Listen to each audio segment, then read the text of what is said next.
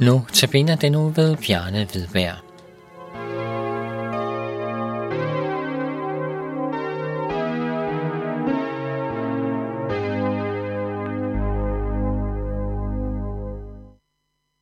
I Johannes evangeliet kapitel 20, vers 22b, siger Jesus, Modtag Helligånden.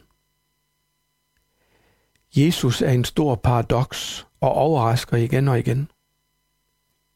Sådan kendte disciplene ham, fra den tid de havde vandret sammen med ham.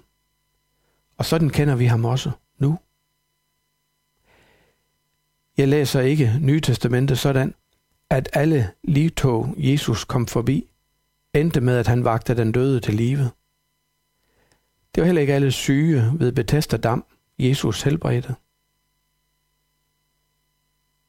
Hændelserne, der er berettet i Bibelen, nævner kun én af mange. Han sejrede ved at dø. Han stod med en lille flok disciple, som lige var flygtet af skræk i alle retninger. Og så siger han, modtag Helligånden. Jesus gør der disciplene i stand til at leve som disciple. Nederlagene sad i kroppen på dem fra torsdag nat, hvor de var flygtet. Deres historier sagde dem ikke, at det var sådanne feje og bange mennesker, der fik ånden. Det var de store trosvidner.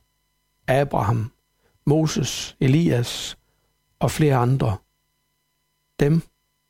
Nej, ikke mig.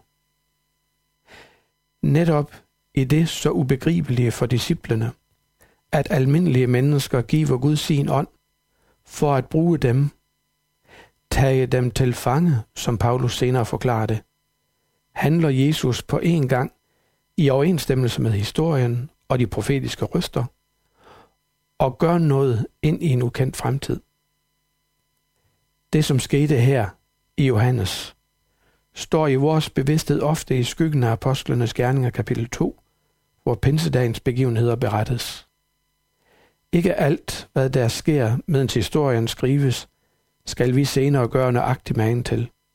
Sådan er det i menneskers verden, og sådan er det i Guds åbenbaringshistorie, som vi læser fra her. Dermed vil jeg også sagt, at ikke alt, hvad de fik besked på, skal vi gøre nøjagtigt lige så.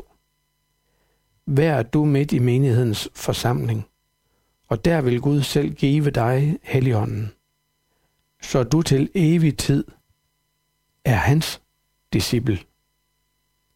Lad os bede. Herre Jesus Kristus, vi beder dig om, at vi må være det, du altid har villet, vi skulle være, dine disciple. Fyld du os med din hellige ånd, så at vi må leve som dine disciple. Amen.